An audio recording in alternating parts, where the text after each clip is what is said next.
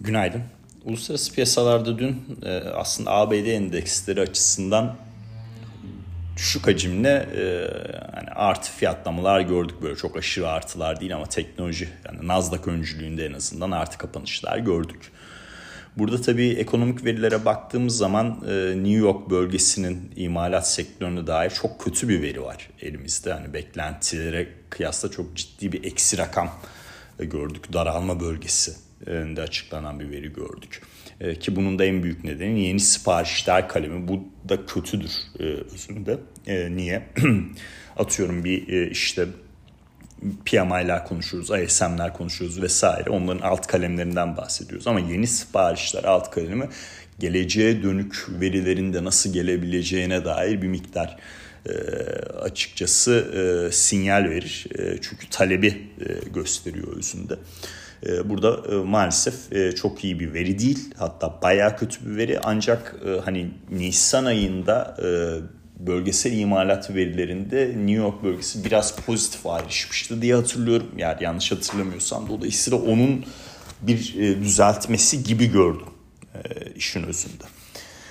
Onun dışında FED üyelerinin konuşmaları vardı. Yani 3 tane FED üyesine baktığımız zaman burada yani en şahin olan Kaşgari Haziran ayında e, pas geçmeme üzerine bir e, mantık kuruyor. E, yani beklediğimiz bir şey. Çok şahin bir isim, isim zaten. E, dolayısıyla hani e, Haziran'da yapmayacağız dese e, zaten piyasa çok en, enteresan bir derecede e, şaşırırdı. Olumlu yönde tepki verirdi tabii en azından ama şaşırdı. E, ya da korka da bilirdi özünde. Hani olumlu yönde kesin bir tepki vermesi de e, belki burada konuşulmaz. Ne oluyor, ekonomi nereye gidiyor, niye böyle en şahin üyelerden biri konuştu diye de düşünebilirdi.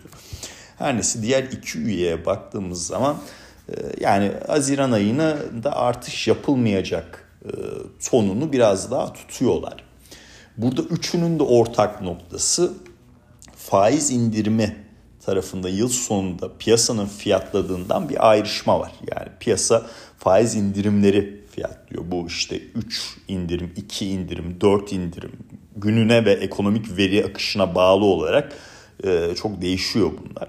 E, ama özünde e, FED üyeleri piyasa fiyatlamasından faiz indirimleri konusunda ayrışıyor. Şimdi bu önemli bir durum. Neden önemli bir durum? E, bütün sıkılaşma döngüsünde özünde enflasyon verileriyle hareket ettik. Ve asıl soru işareti ne kadar faiz artışı yapılabileceği yönündeydi. Şimdi artık soru ne kadar ne zaman başlayacak şekilde ne kadar faiz indirimi yapabilire dönmeye başlıyor. Yani eğer benim beklentim Haziran ayında faiz arttırmama yönündeki doğru çıkarsa özünde bundan sonraki soru işareti faiz indirimine başlama zamanı ve ne kadar indireceği yönünde e, oluşacak. Bu da tabii veri setlerine bakış açısında e, enflasyon verilerinden daha çok istihdam verilerine doğru e, kaymaya doğru bir sebep olacaktır diye düşünüyorum arkadaşlar. Şimdi devam edelim. E, dün durum buydu e, özünde. E, yani kötü bir fiyatlama da çok görmedik. E, altında 2000-2010 arası iyi alım fırsatları sunuyor. Geldiği zaman hep yukarı doğru gün, gün içi trade'lerde fırsat veriyor. Özünde yukarı hareketini yapıyor. Ee, dün kapattık bu sabaha geçtiğimizde Çin tarafından veriler aldık. Ee, işte e, Nisan ayına dair e, özünde endüstriyel üretim, perakende satışlar, sabit yatırımlar gibi önemli ekonomik veriler aldık. Şimdi beklentilerle kıyasladığımız zaman özellikle endüstriyel üretim çok kötü gözüküyor. Ancak şunu bir parantez açmam lazım. Endüstriyel üretim uzuncana bir süredir en azından artı bölgede Çin'de. Bunu unutmayalım. Ee, ve e, bu ayı, Nisan ayını ölçmek e, baz etkisi nedenli biraz zordu. İşte geçen sene Nisan'da kapanmalar olmuştu gibi hatırlıyorum. E, Çin'de bayağı bir yukarıda işte 100 artı %10'luk bir artış yaşanacağını e, düşüncesinin bir nedeni de o baz etkisini e, ölçmekteki zorluktu. E, dolayısıyla veri e, beklentinin çok altında doğrudur ama böyle Çin ekonomisinde bir çöküş, yıkılış falan filan böyle bir durum yani söz konusu değil bence şu noktada. E, dolayısıyla şu bir gerçek, yeniden açılmanın daha fazla ekonomik verilerde olumlu gerçekleşmeler yaratması bekleniyordu. Burada beklenti altında kalıyor Çin tarafı. Dolayısıyla ee, burada e, bir noktada e, hani mali taraftan veya para politikası tarafından bir destek e, yavaş yavaş gelmeye başlayacaktır diye düşünüyorum. Büyüme hedeflerini Çin'in tutturabilmesi adına ama iç tüketimi çok kötü gitmiyor yani perakende satışlara baktığımız zaman da yani beklentilerden çok ciddi bir azalım yok. Hani bugün mesela Baidu'nun bilançosunu alacağız. Çin'in Google'ı gibi düşünebilirsiniz. Ee, orada da ufak bir pozisyonlanma yaptım. Ee, yapay zeka temamızda olan bir isim. Ee, onu da belirteyim. 12 tane yapay zeka hissesi seçmiştik. Orada olan bir hisse. Bakalım e, nasıl e, gidecek. burada e, hani perakende satışlar durumuna baktığım zaman özellikle Çin tarafında açıklanan Alibaba tarafında da bu haftaki bilançoda çok kötü bir rakam hatta olumlu yönde ayrışan e, rakamlar e, görmeyi açıkçası bekliyorum.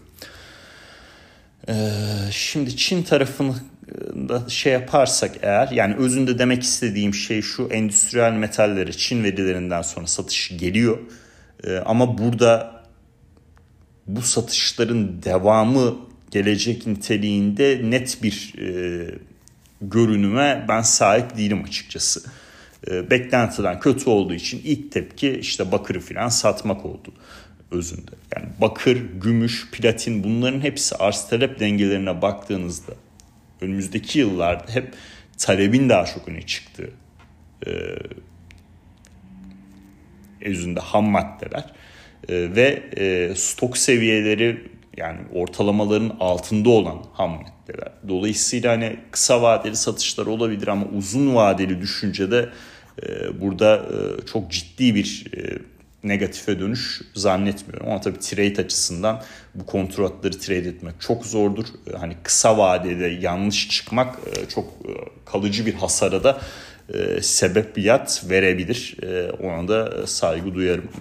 Yani dolayısıyla uzun vadede haklı çıkmak bazen kısa vadede maalesef sağlam miktarda çarpılmanızı engellemiyor diyelim. Her neyse e, onu dedikten sonra e, şimdi bugüne geçecek olursak ABD'de perakende satışlar verisini alacağız. O önemli. Bugünün en önemli olayı borç tavanı konuşmaları olacak. Başkan Biden e, ve kongredeki liderlerle buradaki e, tabii cumhuriyetçi lider e, daha çok e, öne çıkıyor. Oranın sözcüsü öne çıkıyor. Ama tabii ki e, demokratlar tarafı da var e, konuşu, konuşmalar sırasında. Yani burada artık uyarı üzerine uyarı geliyor. Yani Yalın gene uyarı yaptı. Dün gene e, bir mektup e, yazdı. E, yani e, mektupta hatta güzel bir noktaya değinmiş. E, şimdi ABD verim eğrisinde tabii trade etti, ettiğimiz noktalar bizim genelde 2 yıldan başlıyor 10 yıla kadar gidiyor. Bunun vadeli kontratları vesaire daha çok var. E, bunları trade etmek daha kolay.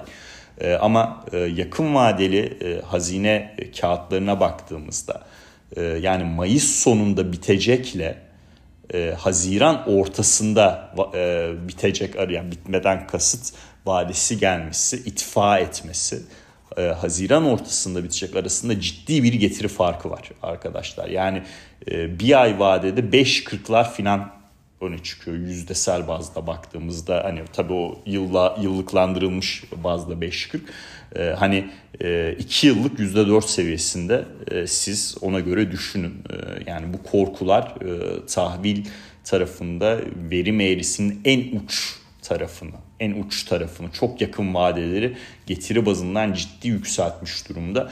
E, bu olay çözüldüğü an, eğer çözülürse ben çözüleceğine inanıyorum. Yani bile bile bu kadar e, önemli bir olayda piyasalar açısından Yalın'ın tabiriyle katastrofik bir nedene sebep olmayacaklardır diye düşünüyorum. Her neyse göreceğiz. Böyle bir durumda bu getirilerde de bir gerileme göreceğiz diye düşünüyorum. Fiyatlar artacaktır. Yani ABD 2 yıllıklarındaki trade stratejimde bir değişiklik yok. Getiriler yükseldikçe özünde alım yapma veya getirinin gerilemesine yönelik trade pozisyonu açma bence mantıklı bir e, seçim. E, Haziran ayı olasılığı %15 faiz artışı olasılığı bu e, %0'a doğru e, ilerleyen günlerde gidecektir diye düşünüyorum. Bu benim öngörüm tabii ki. E, şirketler bazlı e, konuşacak olursak e, yani e, Monday.com dün e, bilançosu sonrası %16 yükseldi. Bu SaaS şirketi yani bulut sistemlerde faaliyet gösteren şirketlerin daha üretken çalışabilmesi için var olan bir şirket. E, Monday'in de geldiği nokta işte pazartesi sendromunu e, e, hayatımızdan atmak noktasından geliyor.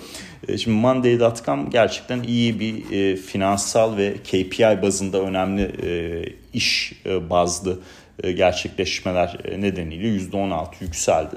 E, yani bu hisseyi 23 hisselik listeme eklemeyi düşünüyorum Monday.com'a. Capital One'da Buffett'ın pozisyonlanması sonrası yani biraz daha böyle farklı bir bakış açısıyla Charles Schwab'ı 23 hisselik listeye eklemeyi düşünüyorum. Ve muhtemelen bir iki tane de defansif şirket ekleyeceğim gibi gözüküyor. belki bir tane daha teknoloji, bir tane daha defansif şeklinde bugün onun da güncellemesini yapmayı planlıyorum arkadaşlar. bugün perakendecilerden Home Depot tabii açıklayacak. yani burada beklentiler bayağı bir negatif şirketle ilgili. Dolayısıyla bilanço açıkladıktan sonra olumlu yönde bir sürpriz görürsek ben açıkçası şaşırmayacağım arkadaşlar. Aktaracaklarım bu kadar. Bugünün olayı ABD tarafında işte perakende satışlar, borç tavanı konuşmaları ve şirket bilançolarında Home Depot bir miktar Çin hisseleriyle ilgilenecek şey. Baidu'nun bilançosu olacak. Bir de petrol tarafı şunu diyebilirsiniz ya Uraz endüstriyel metalleri Çin verilerinden sonra satış geliyor ama petrolde niye yok diye düşünüyor olabilirsiniz. Dün ABD stratejik rezerve 3 milyon varil alım yapacağı açıklandı. Burada artık demek ki WTI'nin bulunduğu noktalar ya zaten kendi açıklamaları hep böyle 65-66 WTI fiyatlamaları için geçerliydi. Yani 66-70 band hatta 66-72 bandı falan bunlar konuşuluyordu. Bulunduğu noktalardan stratejik rezervleri bir miktar alım yapılması mantıklı gibi duruyor arkadaşlar. Onlar da 3 milyon varil pilot bir program uygulayacaklarını açıkladılar. Aktaracaklarım bu kadar. Dinlediğiniz için çok teşekkür ederim.